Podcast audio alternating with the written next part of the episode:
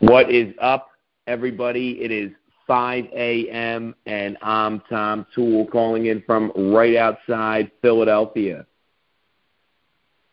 There was something floating around the internet, and, and I wanted to share it because it is so important when looking at perspective.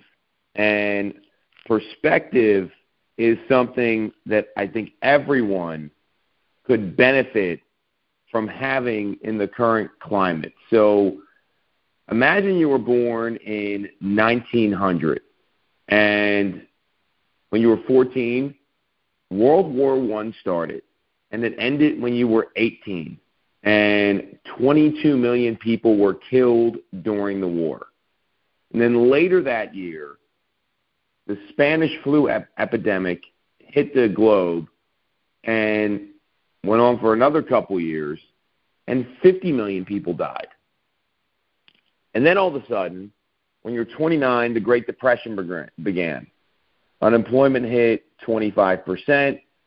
Uh, the gross domestic product in the world dropped 27%, and that went on until you're 33. And then the country nearly collapses along with the world economy, and then you turn 39 and World War II starts. You're not even 40, and all these things have happened. And then when you're 41, the U.S. fully gets pulled into World War II, and 75 million people died over the six years from 39 to 45. And the Holocaust killed 12 million people. And then when you're 52, the Korean War started. Another 5 million died. Then, when you're 64, Vietnam began. And it doesn't end for many years, and four more million people died. And then, when you're 60, uh, on your 62nd birthday, you got the Cuban Missile Crisis, a tipping point from the Cold War. When you're 75, Vietnam finally ends. So, so I want you to think about this. Um, I should, my grandmother was born in, I want to say 1910 or 1908 or 19 some, somewhere around there. Um, and, and she went through all of these things. She was a citizen of Barbados and met my grandfather in World War II when she was serving in the army and never went home and came right to Pennsylvania. This is the kind of shit that is hard going through. And it gives you perspective. It's an amazing thing you know, when when you know a kid that was in born in the '80s, right, or lived in the '80s, like I did, I didn't think my my grandparents knew how hard school was, right? And I'm going to some Catholic school in the suburbs of Philadelphia. And those grandparents and now great grandparents survived through everything listed above. My other grandmother, she immigrated from Canada down to Maryland had all kinds of problems with her family. She had to get away from her family and get out of where she was born. So the point is, when we're going through our day to day here, we've got to get some perspective because that shit was hard. That shit is tough to get through when people are dying left and right. You know, picking up the phone and dealing with a shifting economy ain't that fucking hard.